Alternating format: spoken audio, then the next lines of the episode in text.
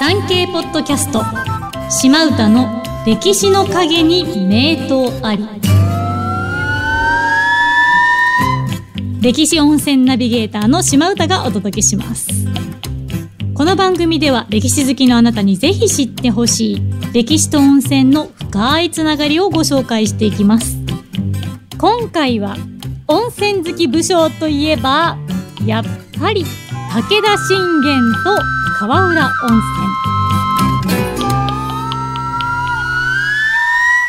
本日の聞き手はこちらの方です産経新聞編集局の高原ひろみですよろしくお願いしますよろしくお願いします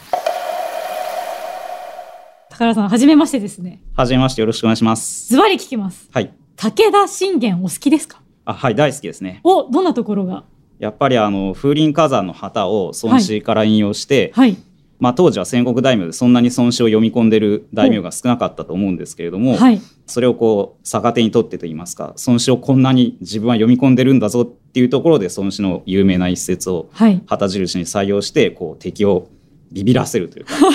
旗をこう翻すとね敵が逃げるみたいなイメージ戦略を採用するそういうところがすごい好きですね。なるほど結構軍略家な面がかっこいい的なかっこいいですね。あはいいですね、ありがとうございます。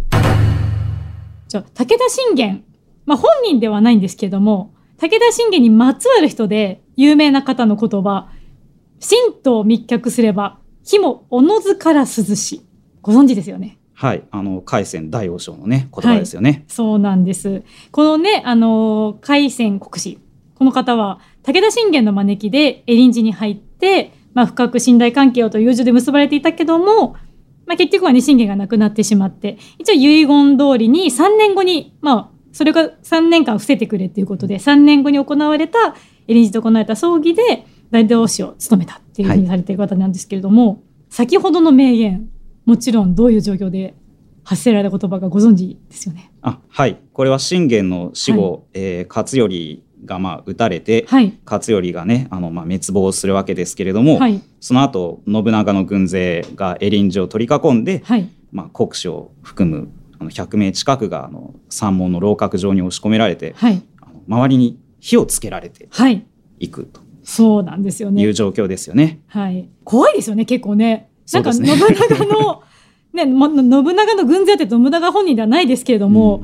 うんね、ちょっとそんな閉じ込めなくても、ね、うん火つけなくてもいいのって感じですけど、ここで自分が自ら炎に包まれているこの瞬間うにん出てきます、この 言葉。なかなか出てこないですよ 出ね。てこないですよねち。ょっと出てこないですよね。はいうんなんか今ね、この言葉、神道を未却すれば火もおのずから涼しいって、なんとなくそんな、本当に燃やされてるわけじゃなくって、なんだろう、全部気持ち次第ぐらいの軽いニュアンスうなん感じはしますけ ど、ね、実際のシチュエーションすごいシビアなんですけど、はそうですね。い。このね、言葉が生まれたこのエリンジなんです、今回ちょっとお話ししたいのが。はい、エリンジって行かれたことありますかエリンジはちょっと行ったことないですあないですね。かはい、あの、山梨の甲府あたりを行くバスツアーだと大体入ってるんです、このエリンジ。はい、でエリンジの目の前にあるお土産物屋さんでほうとう食べてお土産物買ってエリンジ見るみたいなコースがあるんですけど、はいこのエリンジの宝物殿に保管されている中に信玄直筆の書があるんですよ。はい、これがあの、まあ、月上といって川浦川浦温泉はいという温泉に関するものでして、内容が寄付金を集めて湯や、まあ、いわゆるお風呂ですね、はいを設けてしっかり整備しておきなさいよっていう命令が書かれたものなんですね。はい、でこれが出されたのが実は A64 年1561年の5月なんですけれども、はい第4次川中島の合戦の4ヶ月前なんですこの第4次川中島の合戦ってあれですよ例の一騎打ちがあ、一騎打ちのね。あったとはい、されるはい、一番大きな戦いなんですけれども、この時に、まあ、実際に犠牲者が両軍とも本当数千人出たって言われてますけれども、はいおそらくそれに備えて、うんうん温泉地を整備していたのではないかと考えられるわけですね。でそれぐらい、まあ、もちろん信玄は温泉大好きというよりはどちらかというとその温泉の効能で傷を癒したりとか疲れを取るとかそういうものもすごく重視していたはずなのではい、あのこの河原温泉っていうのもこの時点でしっかり目にかけていたって感じなんですけどもはい、この河原温泉ですね円山地区っていうところのちょっと山に入ったところにあるんですけども今も温泉宿があるんですよ。ああそうなんですね一。軒宿なんですけども、うんうん山形館っていう名前なんです。山さ形てはい。山形来ましたね。そうなんです。あの、武田の山形といえば、はい武田四天王のね一人の山形正景ですよね。そうなんですよ。この実は山形館経営しているのが、山形正景の子孫なんです。あ子孫の方がね経営なさってるわけですね。そうなんですよ。ちなみに山形さん、山形正景って武将、どういう方かご存知ですまあ、山形正景は武田四天王、まあ、筆頭と呼ばれていて、どうですはい。ね、あのいわゆる武田の赤備えはい。率いたあそうの猛将と言われてます よね。なんとなくね私これ本当に今でもずっと思ってるんですけど武田の赤備えがかっこよかったのになんとなく今全部真田に持ってかれてる感があるん ですけどそうですねゲームとかの影響ですそかうね。ゲームとか大体赤イコール真田なのうでんちょっとでも本当はね、まあ、山武形田もオリジナルじゃないもっと前に一人いたわけですけど、うん武田が2代目ですね赤備え的にはうん私そうね,、ですでね。うんもその赤備えを率いた猛将ですよね、そうですね。もう信玄のやっぱ信頼も厚くていわゆる信玄が亡くなった時にわしの死を3年間隠せっていう言を託したのもこの山形正景なんですよはね。い、はい、で残念ながら織田信長との長篠の戦いで討ち死にしてしまったわけなんですけどもはい、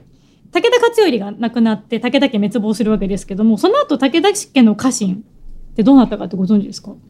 武田の家臣はそのは後い徳川家にね、はい召し抱えられて、そうなんですよあのね。維新をね赤備えの力をこうもうほぼ丸々、まはあい戦のノウハウと一緒にね、はい家康が吸収していったっていうことですよね。家康ってやっぱうまいことやってますよねその方ね非常に非常にうまいと思いま すね家康はね。そうですよねはいでその家康にこのねあの山形家も子供たちも召し抱えられるわけで正影の子供の一人の信次さんっていう方がこの川浦村の当長を任されましてはいそのまま治めていくんですけどもその後平和になった江戸時代に13代目の当主が温泉宿を創業しましてそれが今の山形館なんですねはいなので今の当主は15代目あはいですちゃんといらっしゃいますまだ子孫も素晴らしいですね、はい今に至るまでこう続いてるってそいうなうんですね宿に入るとまずこの山形の鎧が飾ってあるあそうなんですか いたいですねまんないでしょそれたまんないですねそれ はい、あの新元号も入浴したってされて岩風呂が残ってまして、こっちは混浴なんですあ混浴なんですか、はへでえなもか安心くなだかさい珍しいはい、はい、ちゃんと専用タイムがあって男性女性それぞれの時間もありますので、うんうんはいまあ、そんな感じで、まあ、泉質は高アルカリ性単純泉はい、単純泉なのでそんなに成分きつくないんですけどなぜ pH が9っていうかなりアルカリ性が強いのであーお肌がトゥルントゥルンになります、あそうなんですはい ね、ぜひぜひ行ってみていただきたいんですけど、はい、このねあのさっき出てきたエリンジ、うんうっんていう円山地区ってワイナリーが多いんですよ。あそうなんですかワインお好きですか？あまあ好きですねあ、はいお好きですか？はいなのでぜひねあのエリンジに行った時にはせっかくなので周りのねワイナリー見学したりとかあと試飲ができる場所なんかもあるのでいろいろこの甲州ワインを楽しんでいただいてちょっとひとしきり疲れたなと思ったらぜひこの河原温泉に行ってはい武田家の中心がねいた場所ですからねうん収めていた土地を温泉を楽しんでいただけたらなと思います。いいですねはい、はいちなみにその信玄ゆかりの温泉って行かれたことありますかちょっと信玄のゆかりの温泉はすごい多いんでそうなんですよ。どれがちょっとゆかりなのか大抵あの辺は信玄が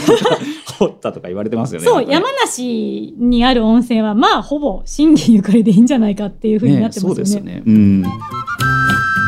でこの円山地区って他にも実は温泉があってそこにも信玄ゆかりの温泉がいくつかあるんですけどやっぱりねどうせだったらねあの書状が残ってるとか間違いなく子孫がいるとか、うんそういうところからちょっと行きたいなみたいなところは個人的にはあるんですよねそうですねその方がいいですよねはいうんやっぱりねその信玄だけじゃなくて信玄の家臣団おそらく好きな人はもう一人残らず好きだと思うので、うんそういったところもぜひ追っかけていただけたらと思います。そうですねはい、ということで本日もそろそろ湯上がりのお時間です。この番組を気に入っていただけましたらフォローや番組登録そして高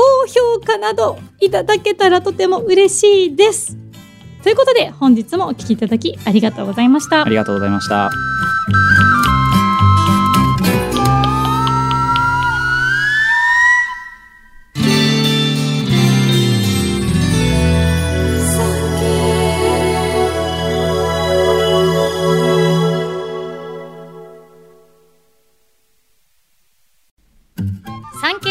スト